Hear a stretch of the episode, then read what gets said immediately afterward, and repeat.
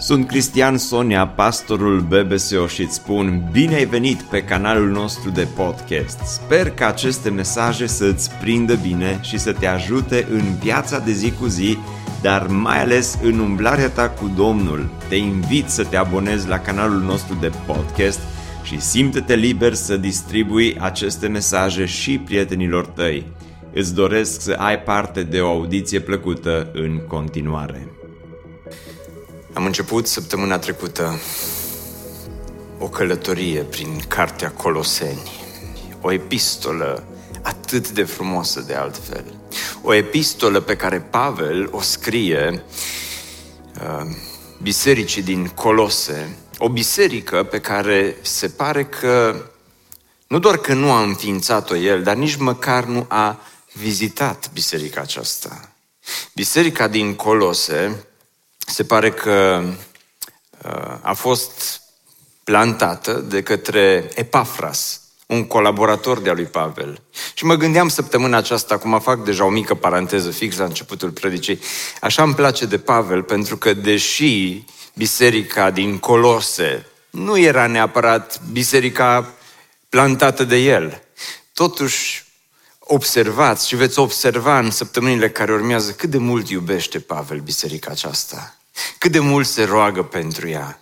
Cât de bucuros este că a mai fost plantată încă o biserică și cât de puțin îl deranjează că a mai fost plantată încă o biserică. Îmi place de Pavel. Fii ca Pavel. Pentru că iată ce om cu inimă mare, care atunci când bisericile sunt plantate se bucură, chiar dacă nu a început-o el, chiar dacă n-a vizitat-o niciodată. Și am văzut săptămâna trecută cum îi salută pe cei din Coloseni, ba chiar îi laudă pentru credința lor care era cunoscută, spune Pavel, a ajuns până la noi, fără YouTube, fără uh, Facebook, fără alte transmisiuni live. Credința voastră, zice, și, și uh, am auzit despre credința voastră vie în Isus Hristos și îi încurajează să trăiască într-un uh, mod uh, plăcut lui Dumnezeu și să trăiască o viață care să fie demnă de Evanghelie, demnă de Domnul, cum se exprimă el. Și acum, spune Pavel în versetul 13 și 14, spune atât de frumos că El, Tatăl, ne-a izbăvit de sub puterea întunericului. Și ne-a strămutat, spune Cornilescu, ne-a strămutat în împărăția Fiului dragostei Lui. În El avem răscumpărarea, prin sângele Lui, iertarea păcatelor. Când eram la școală, am fost învățați nu doar să citim Biblia, dar am fost învățați și să o citim cu atenție și o metodă frumoasă, zic eu, prin care putem să înțelegem mai bine textul biblic este metoda diagramării. Am avut profesori care ne-au învățat să diagramăm textul astfel încât să îl putem vedea mai bine, să avem o privire mai, mai faină asupra textului. Și astăzi o să va fi o predică puțin mai diferită față de cele cu care sunteți obișnuiți aici la BBSO, pentru că astăzi vom face ca la școală. Aș vrea să, da, ca la școală când e frumos la școală, vreau să zic. Vom face o oră de studiu biblic, dar zic eu că va fi una uh, frumoasă de care avem nevoie și uh, interesantă. Așa că haideți să vedem ce înseamnă să diagramăm textul biblic, cum să studiem Biblia. Nu asta e tema predicii, dar când spunem versetul acesta în, uh, așa, în, în, în context și îl uh, îl diagramăm, vedem mai bine ce vrea să spună Pavel aici. El, adică Tatăl, a făcut, spune Pavel, două lucruri. Primul este că ne-a eliberat de sub autoritatea întunericului. Și apoi, al doilea lucru pe care l-a făcut este că ne-a adus în împărăția Fiului Său iubit. Și, dragilor, deja aici avem ceea ce am putea să numim definiția mântuirii. O definiție simplă a mântuirii. Ce, noi tot vorbim așa la biserică, vorbim ca la biserică, e normal la biserică să vorbim ca la biserică și când întrebăm ce este mântuirea, că am fost mântuiți, am fost salvați, ce este mântuirea? Pe scurt și foarte simplu am putea spune că mântuirea înseamnă să fii izbăvit sau să fii eliberat de sub autoritatea sau de sub puterea întunericului și apoi să fii adus în împărăția Fiului lui Dumnezeu, în împărăția lui Isus Hristos. Dar el continuă apoi și arată cum se întâmplă lucrul acesta. În Hristos avem, pe de o parte, răscumpărarea prin sângele Lui și apoi avem iertarea păcatelor. Așa că haideți să le luăm pe rând. Să luăm prima parte. Ce înseamnă că suntem eliberați de sub autoritatea întunericului? Dragilor, întunericul sau puterea întunericului și prezența întunericului peste lumea aceasta este una cât se poate de reală, pe care este o prezență pe care nu o putem nega. Pentru că adevărul este că Biblia ne arată că de la început, de la începutul acestei omeniri, de când prima familie a, a ales păcatul, întunericul s-a instalat peste lumea aceasta. Și cu cât vei încerca să negi mai mult prezența întunericului, cu atât mai ușor va, îi va fi celui rău să te aducă în lumea aceasta întunericului sau sub puterea întunericului. Și Pavel vorbește așa în termeni simpli aici în Coloseni, dar să știți că în Romani, Romani este ca și un fel de comentariu la multe epistole sau un comentariu explicativ a ceea ce înseamnă mântuirea sau ce înseamnă să fii adus din întuneric la împărăția lui Dumnezeu și în Romani Pavel vorbește mult despre cum am ajuns sub puterea aceasta a întunericului. Și în Romani 5 cu 12 spune, după cum printr-un singur om a intrat păcatul în lume, prin Adam. Ne place, nu ne place? Aceasta este realitatea. Prin Adam păcatul a intrat în lume și prin păcat a intrat moartea și astfel moartea a trecut asupra tuturor oamenilor. Deci, Cristian, nu suntem noi vinovați, problema lui Adam. Problema lui Adam, dar este o problemă care s-a răsfrânt asupra noastră. Și ba mai mult decât atât, fiecare dintre noi când ne-am născut în lumea aceasta, ne-am născut în această lume înclinată spre întuneric, înclinată înspre păcat. Și fiecare dintre noi ne naștem cu această natură păcătoasă. Nu știu dacă ați asistat vreodată sau ați auzit uh, în vreo maternitate când s-a născut un copil mic, primul lucru care îl face bebelușul este să pună mâinile frumos, să spune Tatăl nostru care ești în ceruri, sfințească-se numele tău. Nu, mai degrabă, uh, e natura păcătoasă, uh, avem și un termen teologic pentru bebeluși, colici, pentru natura păcătoasă cu care se nasc bebelușii în lumea aceasta și, și noi, toți de altfel. De aceea Pavel spune în 3 3, Roman 3, 11, 12, nu este nici unul care să aibă pricepere. Nu este nici unul care să caute cu tot din adinsul pe Dumnezeu. Toți s-au abătut și au ajuns niște netrebnici. Nu este nici unul care să facă binele, nici unul măcar, căci toți au păcătuit și sunt lipsiți de slava lui Dumnezeu, spune Pavel. Aceasta este lumea în care trăim, este puterea întunericului care s-a răsfrânt asupra întregii lumi și care este prezentă astăzi și este o realitate și este puterea întunericului care s-a răsfrânt asupra noastră personal și prezența aceasta a întunericului este una puternică. Tot în Romani, la capitolul 1, Pavel face o radiografie a lumii în care el trăia. Și, nu știu, așa, sunt în dezacord cu uh, oameni mai în vârstă Acum, pe măsură ce trec ani, de fapt, și eu uh, obișnuiesc să folosesc limbajul acesta, câteodată sunt în, în dezacord cu mine însumi, dar asta este o altă poveste. Dar uh, de atâtea ori aud că mai de mult parcă nu era chiar așa de rău. Dragilor, întotdeauna a fost rău. Întotdeauna puter, uh, puterea întunericului a fost o realitate. Întotdeauna au fost păcate, întotdeauna au fost înclinații spre rău, întotdeauna. Și pe vremea lui Pavel, să vedeți cât de mult seamănă lumea lui Pavel cu lumea noastră. De aceea spune, el începe începe în Romani 1 cu mânia lui Dumnezeu se uh, uh, vine împotriva oricărei necinstiri, dar spune de aceea Dumnezeu i-a lăsat pradă poftelor inimilor lor, ca să trăiască necurăție, dezonorându-și astfel trupurile între ei. Ei au schimbat adevăratul, adevărul lui Dumnezeu într-o minciună și s-au închinat și au slujit creației în locul Creatorului, care este binecuvântat în veci de veci. Amin. Și el continuă și spune, din cauza aceasta Dumnezeu i-a lăsat pradă patimilor rușinoase, căci femeile lor pe vremea lui Pavel, LGBTQ. Femeile lor au schimbat întrebuințarea lor firească într-una care este împotriva firii. Tot așa și bărbații au părăsit întrebuințarea firească a femei și s-au aprins în pofta lor unii pentru alții, bărbați cu bărbați, comițând lucruri scârboase, spune Pavel, și primind astfel în ei înșiși răsplata pe care o meritau pentru rătăcirea lor. Vă sună cunoscut ce spune Pavel în Romani 1 cu 2000 de ani în urmă?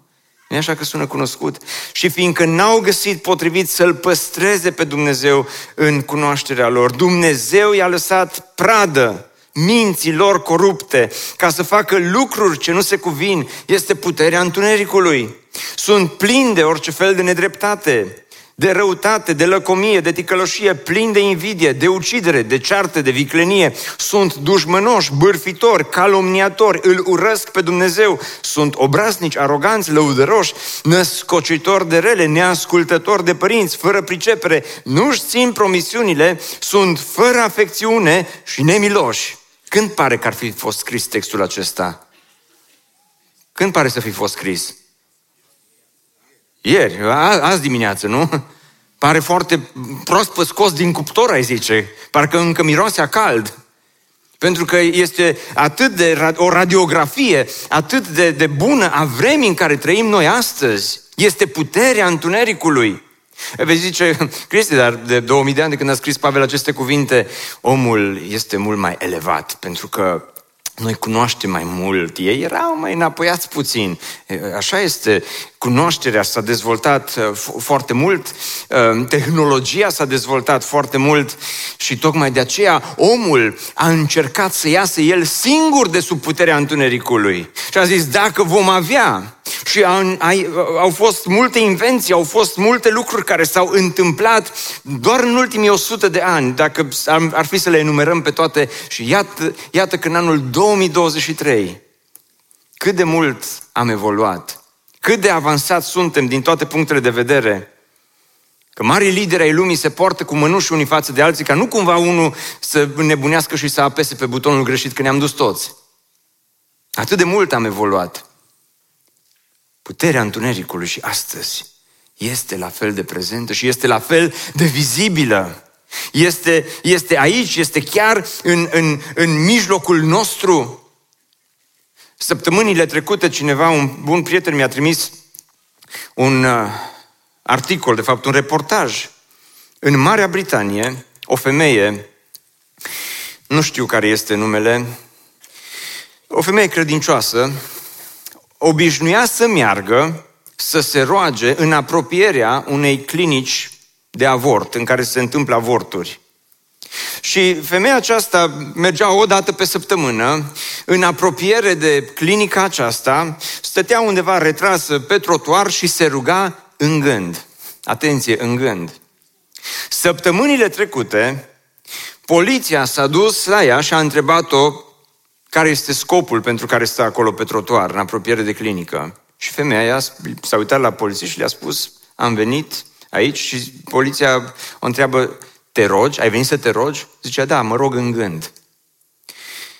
Când a auzit poliția, atenție, din Marea Britanie, că femeia se roagă în gând, au arestat-o, au interogat-o, au percheziționat-o și au amendat-o pentru că s-a rugat în gând în apropierea unei clinici de avort puterea întunericului. Și exemplele ar mai putea continua, dar mă opresc aici. Însă tu știi bine că puterea aceasta a întunericului nu e doar că e prezentă la nivel global, dar e prezentă în viața ta. De atâtea ori tu te regăsești sub puterea aceasta a întunericului, te, te, te, te regăsești acolo cu gândurile tale, cu faptele tale, te regăsești acolo cu, vezi păcatele tale, pentru că cu fiecare păcat este un cerc vicios, cu fiecare păcat pe care îl comiți.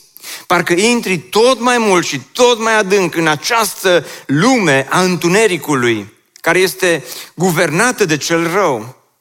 Și ai, ai încercat de atâtea ori și te-ai zbătut și ai încercat să ieși de acolo, dar ți-ai dat seama că ți este imposibil. Pentru că acesta este un alt adevăr.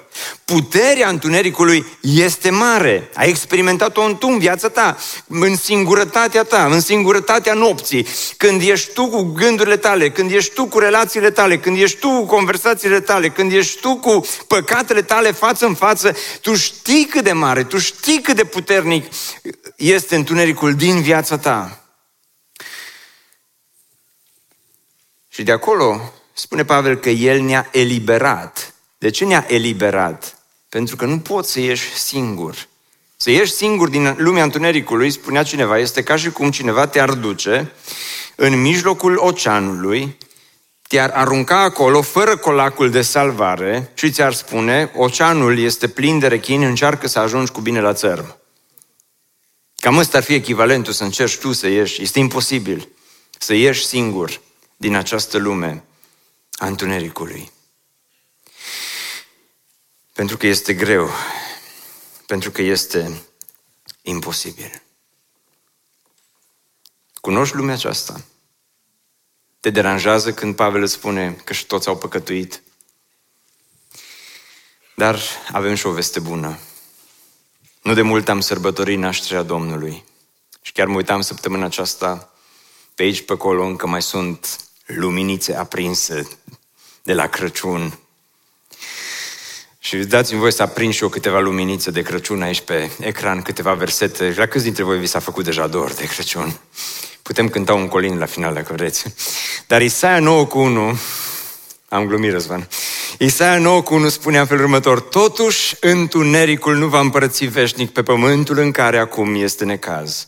După cum în vremurile trecute a acoperit cu o cară țara lui Zabulon și țara lui Neftali, în vremurile viitoare va acoperi cu slavă ținutul de lângă mare, țara de dincolo de Iordan, Galileea neamurilor. Poporul care umbla unde? În? În întuneric vede ce? o mare lumină. Când vede poporul o mare lumină? Când s-a născut Hristos, Dumnezeu a văzut că lumea aceasta, cum spune Ioan, zace în cel rău. A văzut că lumea aceasta este în întuneric și știa că singurul mod prin care întunericul și puterea întunericului pot să fie date la o parte este prin Hristos. De aceea când se naște Hristos, când vine El în lumea noastră, poporul care umbla în întuneric, spune Isaia cu câteva sute de ani înainte să vină Hristos, vede vede o mare lumină. Peste cei ce locuiau în țara umbrei morții, răsare o lumină. Căci un copil ni s-a născut, un fiu ni s-a dat. Și la Cristi a trecut Crăciunul, știu, dar ce frumos sună versetul acesta și în ianuarie, nu? Și domnia va fi pe umărul lui. Îl vor numi, hai să spunem cu toți, îl vor numi minunat, sfednic,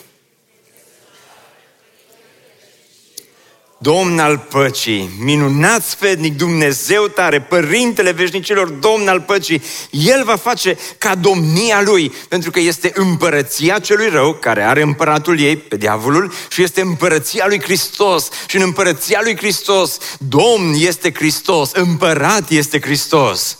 De aceea când Dumnezeu face această strămutare din împărăția celui rău în împărăția Fiului Său, El este împărat acolo, domnia Lui va, va crește și o pace fără sfârșit va da scaunului de domnie a lui David și împărăției Lui o va întări și o va sprijini prin judecată și neprihănire de acum și în veci de veci. Slavă lui Dumnezeu!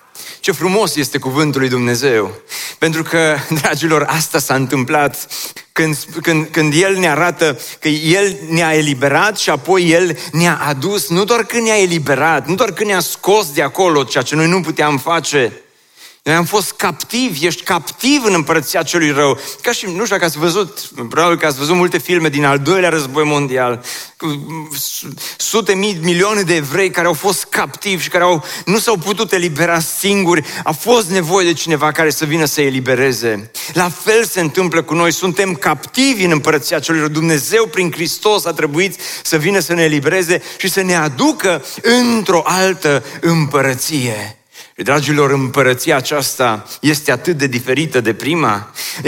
În împărăția aceasta a lui Isus Hristos, totul este diferit. Cum spuneam, stăpânul îți este diferit. Nu mai ai stăpân pe cel rău, ci stăpânul tău este Hristos. Am Cristi că ne jignește, adică noi dacă nu, nu se poate trăi așa într-o zonă din asta, în viață de credință, m-am întrebat eu.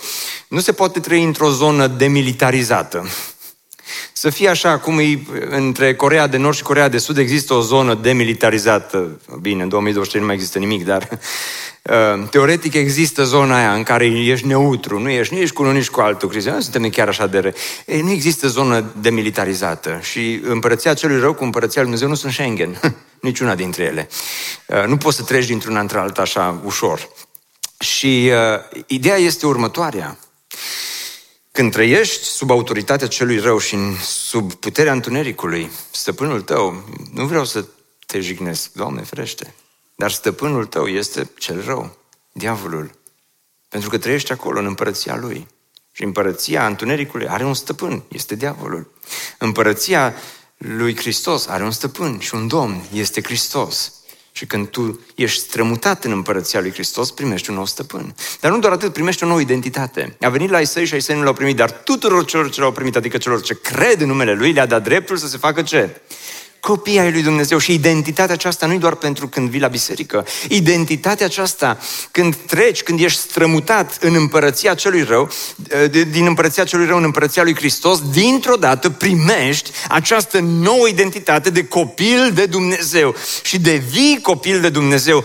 Încerc să-ți explic cum se produce mântuirea în dimineața aceasta dacă nu te-ai prins încă. Pentru că de, de, atâtea, de atâtea ori vorbim despre orice altceva și poate, poate prea puțin explicăm mecanismul acesta de strămutare, de eliberare și de strămutare în împărăția lui Dumnezeu. Dar primești această nouă identitate de copil de Dumnezeu și tu rămâi copil de Dumnezeu nu doar duminica, și în timpul săptămânii. Identitatea aceasta de copil de Dumnezeu ar trebui să se vadă când te duci la lucru, când ești în trafic, când ești la școală. Identitatea de copil de Dumnezeu ar trebui să se vadă pe Instagram, pe TikTok, când tu te pocăiești, cu alte cuvinte, ar trebui să se pocăiască și contul tău de Instagram o dată cu tine. ar trebui să vă botezăm cu telefonul în buzunar. Am scăpat de câteva conturi. Dar uh, uh, ar trebui să se pocăiască și TikTok-ul pentru, mă rog, contul tău, că tot TikTok-ul nu se poate pocăi pentru că este sub autoritatea întunericului, aș zice. Dar, dar măcar contul tău ar trebui să se vadă că ceva s-a schimbat în viața ta. Primești nu doar o identitate nouă, nu doar stăpân nou, primești dorințe noi. Cei care ați experimentat cu adevărat mântuirea, și accentuez cu adevărat mântuirea, cuvântul cheie cu adevărat, cuvintele cheie. Și ai, ai, ai trăit viața aia păcătoasă sub autoritatea celui rău și sub autoritatea celui rău făceai lucruri pe care ți le dicta cel rău și nici că-ți păsa. Te, te durea la bască, cum zicea bunica. Și nu avea niciun fel de problemă cu uh, ceea ce se întâmpla sub autoritatea celui rău. Dar când ai trecut în împărăția Fiului Lui Dumnezeu, ai observat, poate nu peste noapte, dar treptat, trebuie să se întâmple ceva. Ascultă-mă, trebuie să se întâmple ceva. Dorințele puternice pe care le aveai aici, în, în împărăția întunericului, cumva dispar și sunt tot mai mici și cresc dorințele pentru, pentru Dumnezeu.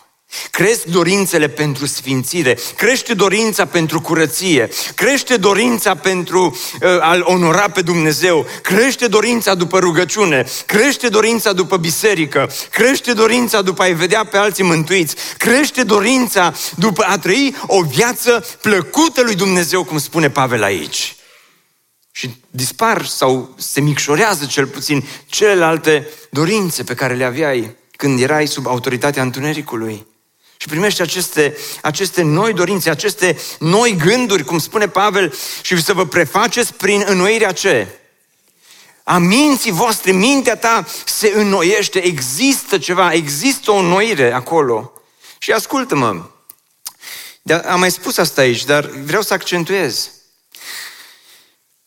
Cumva, parcă aici e fain și aici e rău. Pentru că aici e distracție, aici sunt pocăiții înguși la minte. Aici, în autoritatea întunericului plăceri, aici calea îngustă. Aici e uh, tot, tot, tot ce se oferă lumea aceasta mai, mai, mai bun și aici este uh, finalul uh, vieții tale trăite cu adevărat în această lume. Așa ne gândim. Și de aceea noi, când suntem strămutați, auzim că, mai aș putea și eu să mă pocăiesc, ca să, să o zic așa direct, sau să fii strămutat dintr-un loc în celălalt, să fii mântuit, să treci dintr-o parte în alta. Când treci în împărția Fiului Lui Dumnezeu, de multe ori treci așa, uf, nu, gata, m-am pocăit, s-o gătat cu toate în lumea aceasta. Am terminat cu totul. Nu mai... A, și, și totul devine așa un chin și... Ok, am fost astăzi la biserică și a zis că trebuie să fiu sfânt. Ne ajută-mă să fiu sfânt, sfânt, sfânt. Și toate le faci din silă. Ei, dar nu așa trebuie să se întâmple. Când ești mântuit cu adevărat, strămutarea aceasta se întâmplă într-un mod atât de frumos și de natural. Știți, noaptea, când vi s-a întâmplat vreodată să nu puteți adormi noaptea, să vrei să dormi, dar să nu poți să dormi. Da? Și atunci facem o greșeală, cădem într-o capcană, când încercăm să dormim, dar nu reușim să dormim. Cel puțin eu, vă spun acum din experiența mea. Când uh, nu reușesc să adorm noaptea, uh, ca să pot să adorm, încep să-mi spun, trebuie să adormi, trebuie să adormi. Și cu cât îmi spun mai mult, trebuie să dorm, trebuie să dorm, ghiciți ce se întâmplă.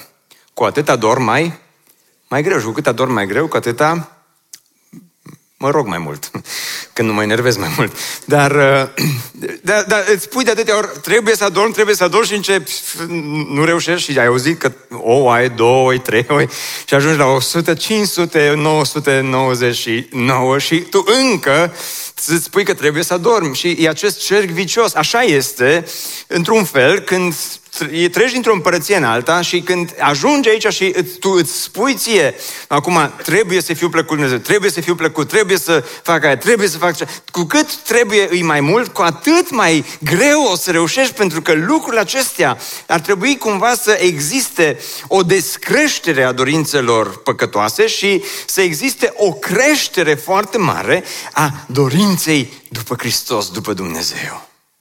Este autoritatea celui rău și este împărăția Fiului Său iubit.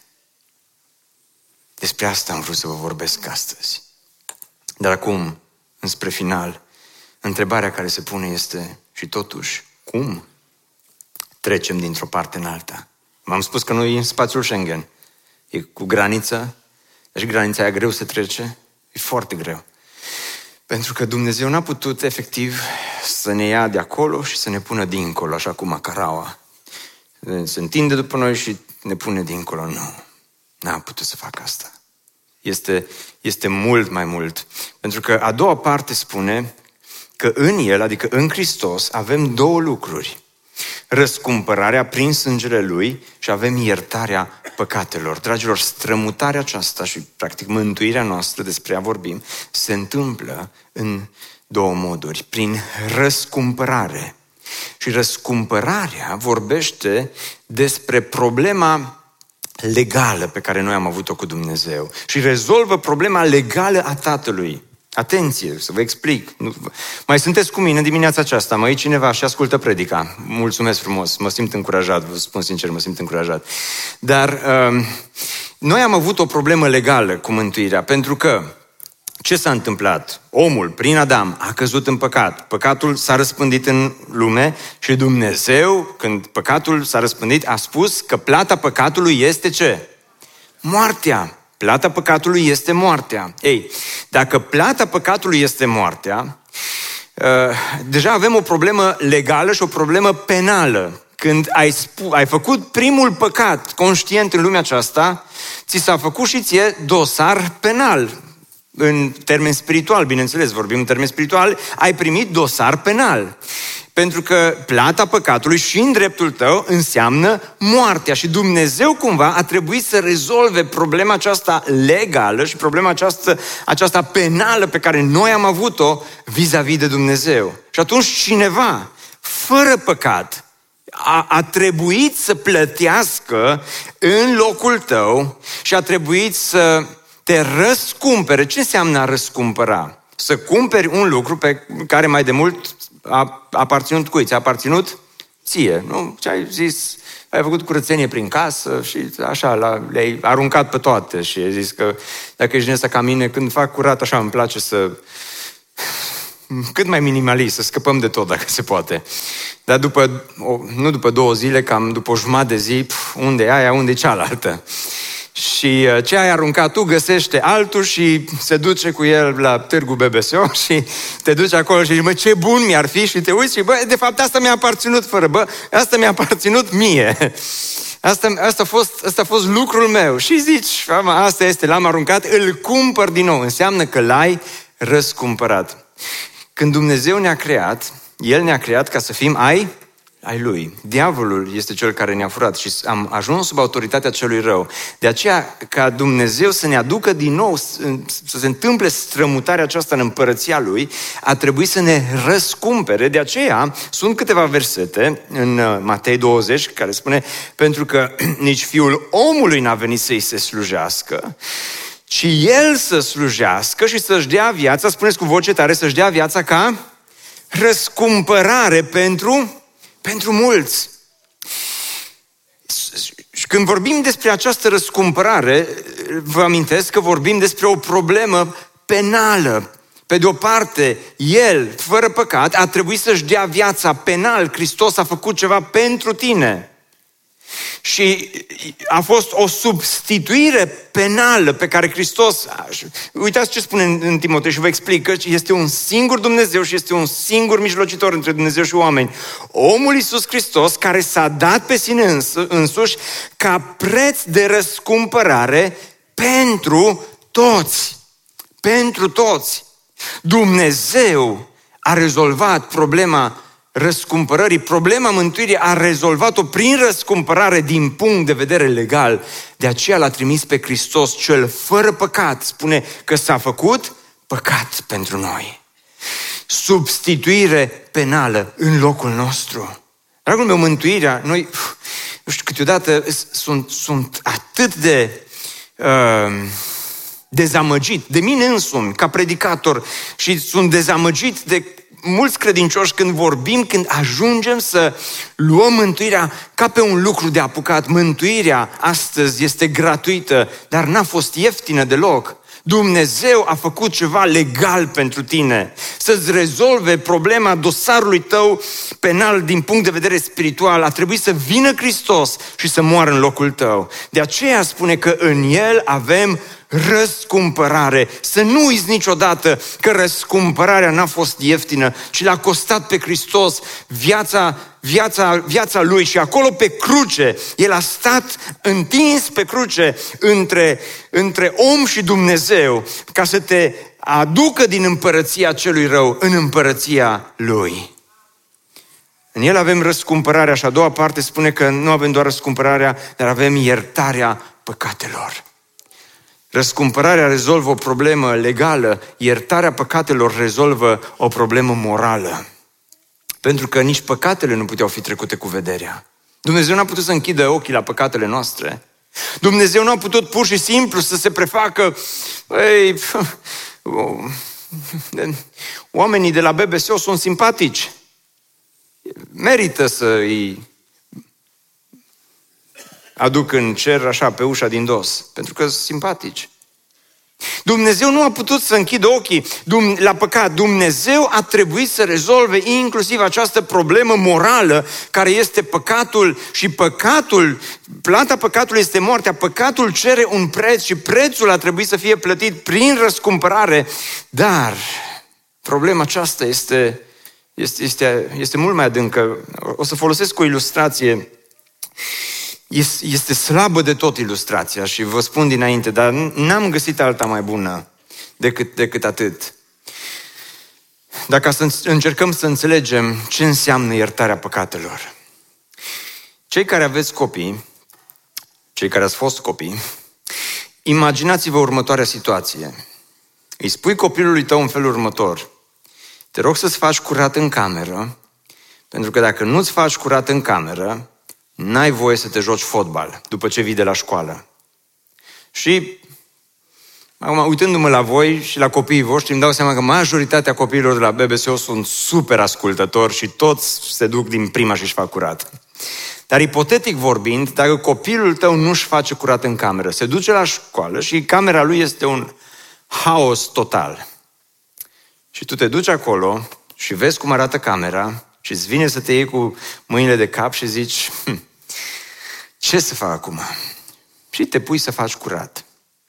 Și până vine de la școală, e curat. Greu ai reușit să termini toată curățenia la ce a fost acolo, dar ai reușit până la urmă și ai făcut curat. Și vine copilul de la școală și merge în cameră și vede că e curat. Și Și apoi vine la tine și îți spune sincer, te rog frumos să mă ierți, că nu mi-am făcut curat și te rog frumos să mă lași să mă duc să mă joc fotbal. Acum, sunt două ipoteze aici. Una, dacă n-ar fi fost curat în cameră și tu n-ai fi făcut curat și l-ai fi lăsat să meargă să joace fotbal, ai fi avut o problemă morală, pentru că ți-ai fi încălcat cuvântul pe care i l-ai spus înainte cu o zi. Dacă nu-ți faci curat, nu joci fotbal. Este o chestiune care se întâmplă împotriva caracterului tău. Da? Doi, a doua opțiune este, tu ai făcut curățenie în locul lui, ai fost un substitut, dacă vrei. Și ai făcut curat în cameră în locul lui. Și el vine sincer la tine. Cât de sincer poate un copil. Cu lacrimi ca un păcătos. și spune, iartă-mă că n-am făcut curat. Și tu te uiți la el și spui în felul următor. Am făcut eu curat în locul tău, deși n-ai meritat, dar pentru că îmi ceri sincer să te iert și să te las să te duci să joci fotbal, pentru că este curat în cameră, datorită uh, cererii tale de iertare sincere, te voi lăsa să mergi să joci fotbal. Asta se cheamă har. Har. I-ai acordat har copilului tău. V-am spus că ilustrația are neajunsuri multe și dar v-am spus-o doar ca să înțelegeți. Dacă Dumnezeu ar fi închis ochii din punct de vedere legal la răscumpărare, ar fi închis ochii la propria lui dreptate și un Dumnezeu care își calcă dreptatea lui nu mai poate fi Dumnezeu. Moral vorbind, dacă Dumnezeu a spus plata păcatului este moartea, dar Dumnezeu trece cu vederea păcatele noastre fără să acorde iertare, fără ca cineva să acorde iertare, Dumnezeu din nou are o problemă morală cu privire la caracterul lui, ar fi un lucru pe care Dumnezeu l-ar face împotriva lui însuși și împotriva caracterului său. De aceea, dragilor, Hristos a murit ca să ne răscumpere, Hristos a murit ca să ne ierte, pentru că astfel să putem să fim strămutați din împărăția celui rău în împărăția Fiului lui Dumnezeu. Ce lucrare minunată a făcut Dumnezeu pentru noi! Ce lucrare măreață! Ce măreț Dumnezeu, cât de măreț este Dumnezeu, cât de măreață este mântuirea, cât de măreață este iertarea. În fața acestor adevăruri, dragilor, Pavel scrie aceste două versete și Pavel spune, El, El ne-a izbăvit de sub puterea întunericului și ne-a strămutat în împărăția Fiului dragostei Lui. În El avem răscumpărarea prin sângele Lui, spune Pavel, iertarea păcatelor. Și după ce spune aceste cuvinte, își dă seama că a spus ceva măreț. Atât de măreț încât în versetele următoare va izbucni într-un poem cum nu mai există altul, într-o cântare cum rar întâlnești și rar găsești și o să ne uităm săptămâna viitoare la această, acest poem care îl înalță pe Hristos mai presus de orice autoritate, de orice domnie, de orice stăpânire în lumea aceasta.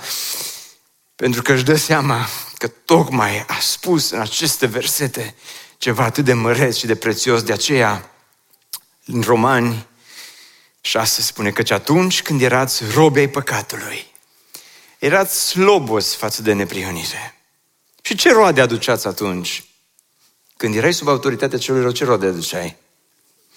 Numai Dumnezeu știe și tu și cu tine. Roade de care acum vă este rușine. Asta e o dovadă a mântuirii. Când ai mers în împărăția luminii, dacă te uiți în urmă și zici, Fu, așa de rău îmi pare după vremurile alea, mm, înseamnă că ai o problemă. S-ar putea să ai o problemă. Dar dacă te uiți înainte și zici, hu, mi-e rușine de ce poze puneam atunci pe Insta. Mi-este rușine de ce relație am avut.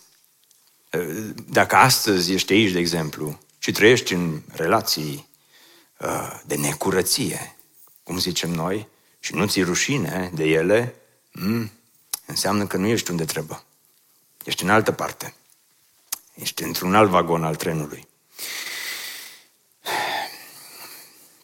Roade de care acum vă este rușine, pentru că sfârșitul acestor lucruri este moartea.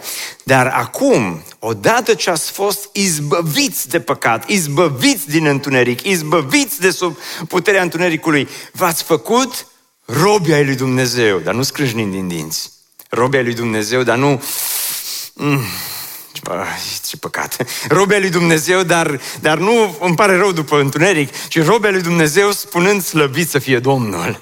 Robea lui Dumnezeu spunând, El este Domnul meu, El este stăpânul meu, eu vreau ca viața mea să-L onoreze pe El pentru că El merită, pentru că El m-a răscumpărat, pentru că El m-a eliberat, pentru că El m-a izbăvit. V-ați făcut robia lui Dumnezeu și aveți ca rod, pentru că întotdeauna răscumpărarea, iertarea, puse împreună, te duc la mântuire și mântuirea întotdeauna nu va fi la nivel teoretic, ci va avea ca și rod sfințirea, iar ca sfârșit, viața veșnică. Cât de măreț e Dumnezeu! Cât de frumoasă este mântuirea! Cât de frumos ne-a eliberat Dumnezeu! A, a fost o predică diferită, dar, dar mi-am dorit așa de mult să putem să vedem frumusețea ce spune Pavel în aceste două versete. Să poți să vezi ce face Dumnezeu cu tine când te scoate din întuneric și te aduce la lumină? Când te ia de la moarte și te aduce la viață în Isus Hristos. Ne bucurăm mult că ai ascultat acest podcast și dacă ți-a fost de folos, scrie-ne un scurt mesaj la adresa aminarondbbso.ro aminarondbbso.ro Ne-am bucurat mult să te putem cunoaște, să știm cine ești și de unde ești. Dacă dorești să afli mai multe informații despre BBSO, despre cine suntem, care este viziunea noastră, intră pe site-ul bbso.ro. Îți mulțumesc că ești alături de noi și că ne ajuți să ducem viziunea mai departe. Așteptăm să ne reauzim cu bine la următorul podcast.